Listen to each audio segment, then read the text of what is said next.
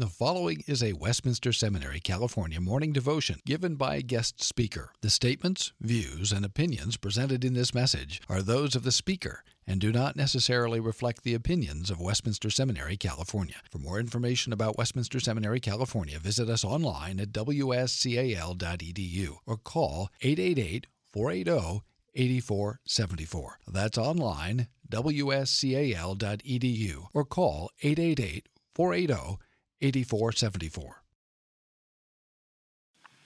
Good morning. If you have your Bibles with you, please turn to Isaiah chapter 40. We're going to read from uh, verse 1 through verse 8. Isaiah 40, verse 1 through verse 8. Comfort, comfort my people, says your God. Speak tenderly to Jerusalem and cry to her that her warfare is ended, that her iniquity is pardoned, that she has received from the Lord's hand double for all her sins. A voice cries, In the wilderness, prepare the way of the Lord, make straight in the desert a highway for our God. Every valley shall be lifted up, and every mountain and hill made low. The uneven ground shall become level and the rough places a plain. And the glory of the Lord shall be revealed, and all flesh shall see it together. For the mouth of the Lord has spoken. A voice says, Cry. And I said, What shall I cry? All flesh is grass, and all its beauty is like the flower of the field. The grass withers the flower fades when the breath of the Lord blows on it.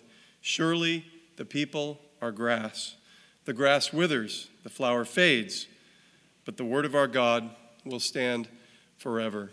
Let's pray. Father God, you've spoken your word to us.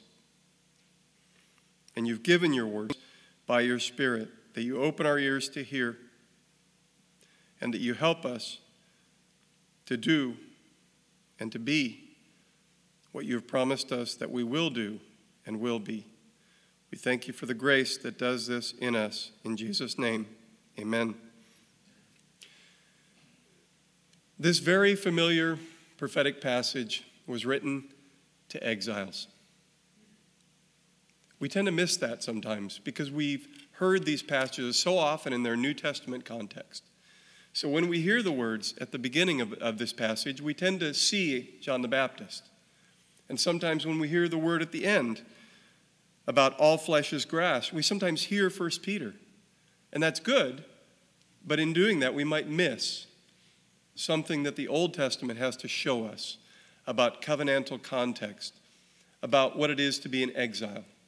So today, for a few minutes, I'd like you to place yourself back into what it must have been like to have been in exile from Israel to Babylon. It's hard to do because we live now, not then. But try to picture, maybe as a rough picture, what it would be like if somehow us and our civilization were ended and we were exiled to go live in ISIS land. Try to picture it. They're the enemy, they hate you. They destroyed your cities, and now you're going to go live there. That's the context that this message comes to people like that. It also has a message to us. We will look at it because we too are exiles. But in order to understand it, we have to realize who it is written to. In our short time this morning, there are two things that I would like to do. First, we will look at this context, this passage in its original context. Second, we're going to look at it in a new covenant context, focusing specifically in the way we approach this on the contrast that's drawn in verses 6 through 8. The contrast between all flesh on the one hand and the Word of God on the other. When we get to the second point, we're going to elaborate it under three sort of perspectives. The first one being the perspective of the contrast between Word and flesh in the original creation. Not so much a contrast as flesh uh, showing what the Word is. The second one being how that's broken. And then the second major point The first point then is creation and fall. The second major point is new creation. That's the second perspective on this contrast. And the third one is what does this contrast look like in an age of already not yet? What does it look like in this present age? The key idea that I hope you take away this morning as fellow exiles is that although we were exiled for our faithlessness, the faithful word which the Father spoke in Christ through the Spirit gives us faith and it ensures that we will return from exile and that we will faithfully bear his image in the new creation. Let's begin by looking at our passage. What is the message that Isaiah has for this group of exiles? Well, it's comfort. Comfort my people. These are imperatives. They're in the plural. So, in good Klinean fashion, I think we should interpret these as God speaking in the midst of a heavenly council to which Isaiah has been admitted as a true prophet of God. In the next verse, Isaiah tells us that a voice cries out, presumably in response to this command. And that voice, that voice that cries out says, In the wilderness, speaking like a herald, prepare the way of the Lord. Make straight in the desert a highway for our God. And then this great series of every valley shall be lifted up, every mountain shall be made low, terminating with, All flesh shall see it together, for the mouth of the Lord has spoken. This passage would probably have raised strong echoes to people who had been raised with the Old Testament scripture. They might have heard Psalm 68 and the depiction of God as a warrior in the desert. They certainly would have thought of the Red Sea and Mount Sinai. And they would have almost certainly pictured this great prophecy as prophesying a second Exodus.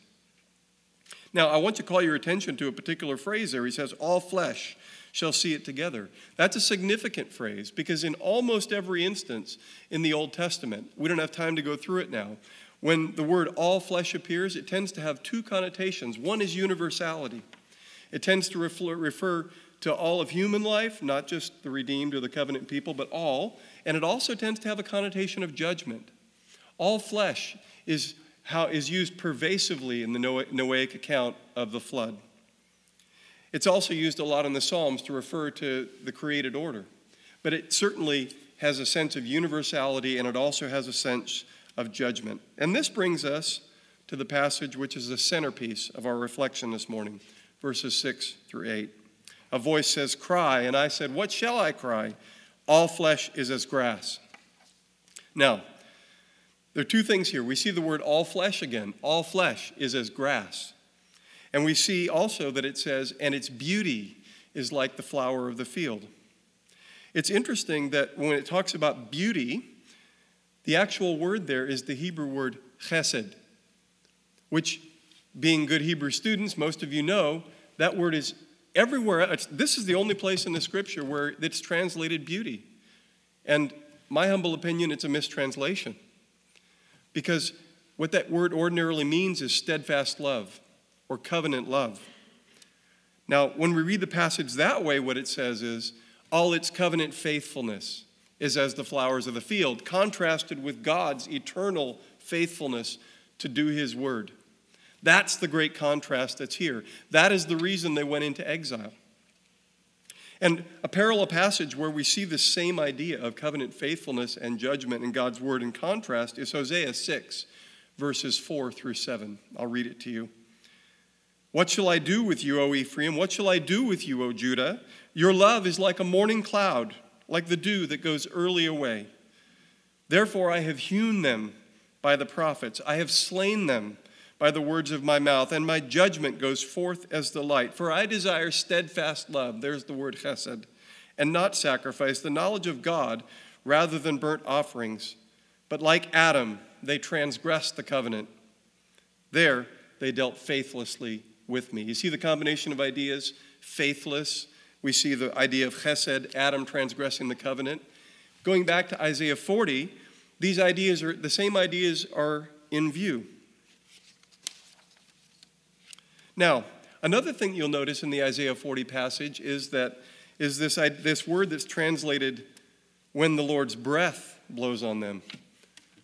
This is another one where I actually think it helps to miss the idea of what's going on here, because that word, as you probably know, is ruach, The wind, it can mean breath, certainly. But throughout the prophetic literature, that word is very commonly used as a metaphor of judgment. In Jeremiah 4, verses 11 through 12, God says, At that time it will be said to this people and to Jerusalem, A hot wind from the bare heights in the desert toward the daughter of my people, not to winnow or to cleanse. A wind too full for this comes for me. Now it is I who speak judgment on them. There are many other passages where God's judgment is portrayed as a hot east wind. I can't read them all for you. Isaiah 17 13, for example, talks about the nations roar like the roaring of many waters, but he will rebuke them, and they will flee far away, chased like chaff on the mountains before the wind, and whirling dust before the storm. Just one other one, there are many. In Isaiah chapter 27, verse 8, measure by measure, by exile, you contended with them. He removed them with his fierce, fierce breath in the day of the east wind. Now, what's in picture here is a Middle Eastern phenomenon, the hot east wind, which is, in, you know, in local terms known as the sharav or the khamshin and the khamsin, excuse me. These are hot, blighting winds from the east. They arrive in the spring and the early summer. They're not at all like the cool, twice daily diurnal winds of late summer and autumn that are used for winnowing grain and that bring moisture. They're hot and they destroy. This is what is in view. So, bringing all these ideas together, then, what's, what Isaiah 40, 1 through 8 is portraying? It's portraying a people all flesh have broken the covenant. Israel, in particular, has broken its covenant. It has been driven away by the hot east wind into exile. And now, out of God's faithfulness to his covenant promise, in contrast to the faithlessness which drove these people into exile, God is going to restore some. This basic idea is bound up in the name of Isaiah's son. She'ar Yeshuv, a remnant will return. This is the great promise that God is being faithful to. I wish we had more time to unpack that passage, but I have to move on to the second major point, which is to apply this to the new covenant. Because there is a deeper meaning, there's a second level of meaning, an ultimate meaning, which is uncovered for us in the New Testament. These great promises of a glorious return that all flesh would see they were fulfilled in a minimal way. And the people in this whole intertestamental period waited and never saw. They were never out from under the boot of the oppressor. They were looking for this great revelation of God's redeeming work, where the glory that would exist would be greater than the former things. But it hadn't come. And it's in this context that we must hear again John the Baptist's testimony as it's recorded in the Gospels because he comes and he identifies himself as the voice crying in the wilderness, announcing, Prepare the way, because it's about to happen. This is the context. In what remains of our time today, as I said, we're going to look at three aspects of this new covenant fulfillment. First, we're going to look at it from the perspective of the original creation, this contrast between flesh and word. Then we'll look at it from the perspective of the recreation in Christ. And lastly, in the context of the time between. So, first, the created relationship between all flesh and God's Word. We use so many words that it's easy for us to get what a, forget what a miraculous thing they are. They, they represent things. Literally, they represent them. They make things that aren't present present in your mind. That's an, that's an analogy. That's a, that's a central part of the image that we still bear of God's because his original it doesn't just make already existent things present in the mind his word has weight it makes things real hebrews 1 to 3 says that he created the heavens and the earth by the word of his power in psalm 33 verses 6 through 9 we read by the word of the lord the heavens were made and by the breath of his mouth all their host a little later he says for he spoke and it came to be he commanded and it stood firm. Romans 4 17 says that he calls into existence things that do not exist. And this is what he did with the creation. And then, as the pinnacle of his creation, he set over it one who was his own image, that was to be an expression of his word, this creature called man. One might say, and he called it very good. This is God's word of approbation. You might say that before the fall, all flesh and God's word were not in opposition, but that flesh was an expression of his word, which merited God's approbation and his blessing. But we know what happened. God had ordained humankind and he granted it authority to rule over creation, but instead of governing reality according to the Word of God, men were deluded by the devil's question Hath God said? into envisioning a world contrary to the Word of God, placed their deluded faith in a fictional world that had no intrinsic reality. And rather than serving the, as the servants of life, they became the servants of death. And in response to this, this, God spoke a word of judgment, effectively saying to the man, So be it. They and their descendants were exiled from the Lord's covenant presence to become inhabitants of a world of dying and death, the kind of world that's appropriate to those who reject the sovereignty of the source of life. I want you to notice this. It's in departure from God's word that their exile and our exile originated. It's in being in opposition to God's word that our exile consists. And it's only in being reconciled to God's word that our exile could end.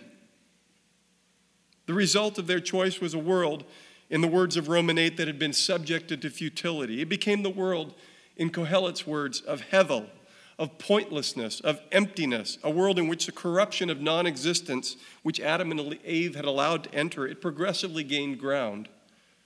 It became a world of delusion, of increasing disorder, disintegration, death, decay. It became a world in the process of being disestablished, of winding down, of returning to a state of primeval tohu wabohu, of waste and void. It is a world which was destined not for God's word of approbation and delight, but for his anger and for his curse. By God's unbreakable word of judgment, Adam and Eve were sent into exile from their good world to a cursed world. So, here in the first creation after the fall, we see our first exemplar of the, the passage in Isaiah 40 that we looked at. Mankind is mere flesh. His chesed, or his covenant loyalty, is like grass. And when the breath of the Lord's judgment blows on him, he will blow away. But there was that promise of the coming seed. This brings us to the second point, the second perspective the recreated relationship between all flesh and the Word of God in Christ's incarnation, incarnation, resurrection, and in the new creation. It might have seemed at this point in the story as though God's original plan for mankind had been thwarted. But God's will can't be thwarted. But it is true that in order for human beings to become visible expressions of the Word of God, it was necessary that the Word of God Himself had to become a human being.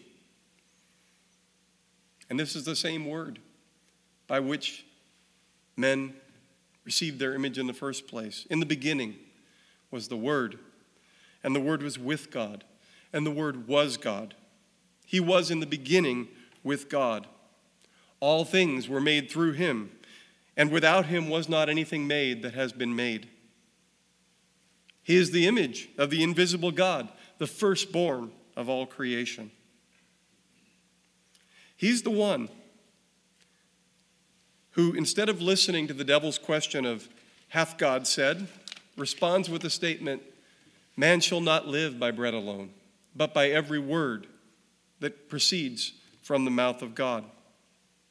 The amazing truth is that the image and word of God were given their greatest visible expression in the redeeming love and covenant loyalty shown by Christ. He united flesh to word in his one person these things that had been ripped asunder, and he bore the justice due to covenant breakers in himself. In terms of the imagery of Isaiah 40, verses 6 through 8, Jesus is both Word, who stands forever, as well as flesh, which is blown away in the hot wind of God's judgment. He's both. In fact, we could even say that the fact that he is God's eternal word is shown because he bears the curse of judgment on Adam's covenant breaking flesh. That's how he showed what redeeming love looks like. It's a kind of image that Adam, I don't think, could have ever borne, but Christ could. This is something only God Himself could have done. Christ is the preeminent expression of who God is in His redeeming work. And He does this in covenant faithfulness to fulfill the eternal covenant and plan which the triune God made before the world began. He shows that He's the eternal Word of God in Adam's flesh. It's in this complete fulfilling of God's Word that Jesus incarnates the Word of recreation.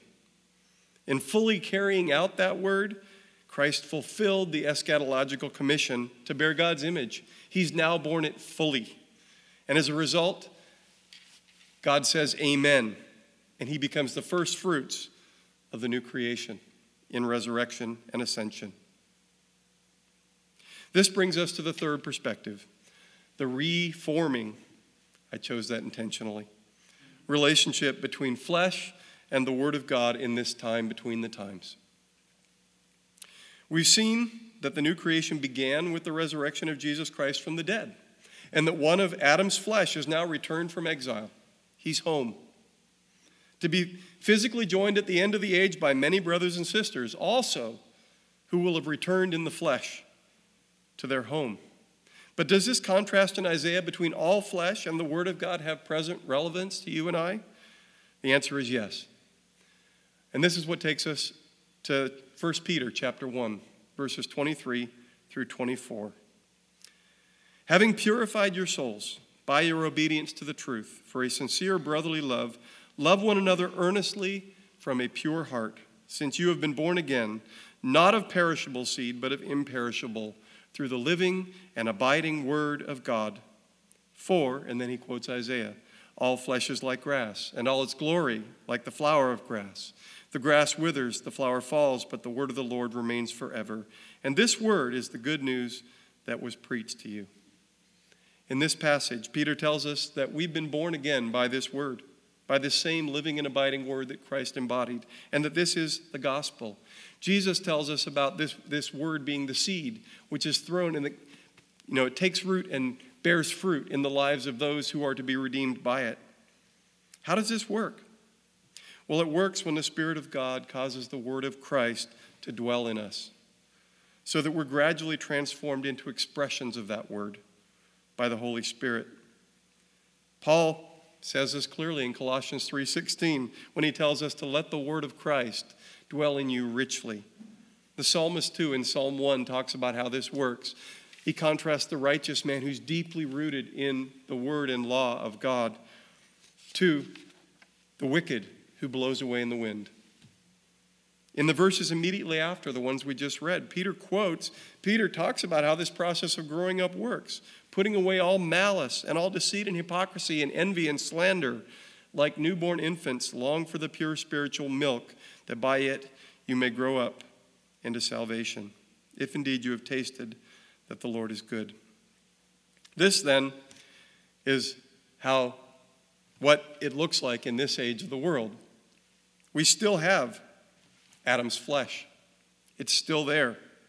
This is an age in which the flesh of Adam must still be constantly battled. It's an age where we must constantly put that flesh under the judgment of the Word of God. Nevertheless, because of God's Word and Spirit at work in us, we are also progressively subdued and mastered by the Word.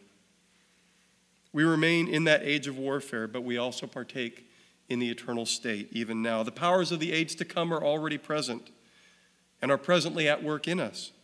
But the age to come is also an age to come. The age of complete fulfillment of the eternal word which God gave full expression to in Christ. So, we've now looked at the relation between flesh and word in three different places in redemptive history, this great contrast. And this I would put to you is what Isaiah 40, verses 1 through 8, is really speaking to our return from exile by being reconformed to the image of the word that we were sundered from. fellow pilgrims and exiles, let me leave you with these words of encouragement this morning. The day is coming when we will be clothed in the glory of Christ, just as we're already clothed in his righteousness. Our glorified flesh will not be grass to be burned, but it will bear an eternal glory. The day is coming when our flesh will be an exact expression of the approving word of God. We will not be like the wicked, who in their flesh will bear God's eternal no and eternal exile from his presence. But we're going to be those whose flesh embodies God's yes and his amen.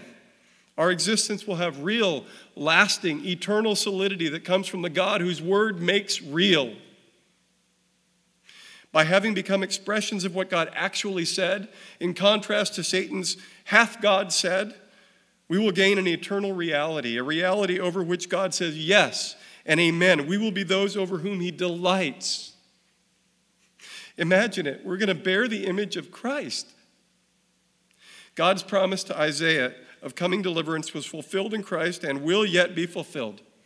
As Paul says in 2 Timothy 2, verses 11 through 13, the saying is trustworthy. That literally means the word is faithful. For if we have died with him, we will also live with him. If we endure, we will also reign with him. If we deny him, he will also deny us. If we are faithless, he remains faithful, for he cannot deny himself. Hold fast to this, cling to it. He remains faithful. The word is faithful. This is our only hope. Someday, the day will come when our eyes will see the ultimate fulfillment of Isaiah 40, verses 1 through 8, that apostle, the Apostle John spoke of in Revelation 19, verses 11 through 13. Then I saw heaven opened, and behold, a white horse. And the one sitting on it is called faithful and true. And in righteousness he judges and makes war. His eyes are like a flame of fire, and on his head are many diadems, and he has a name written that no one knows but he himself. He, his robe is dipped in blood, and the name by which he is called is the Word of God. Let's pray. Heavenly Father, we thank you for your great gift. We thank you for the word that saved us, the word that created us and saved us. We thank you for the word that sustains us. And we thank you for the promise that someday we will bear the image of Christ. Please go with us. Make us servants of the word. Conform us to it. Guide us and help us to hope all the more on the great day. In Jesus' name, amen. Copyright 2015, Westminster Seminary, California. All rights reserved. You are permitted to reproduce and distribute this material in any format, provided that you do not alter the wording in any way and that you do not charge a fee beyond the cost of reproduction. For web posting, a link to this document on our website is preferred.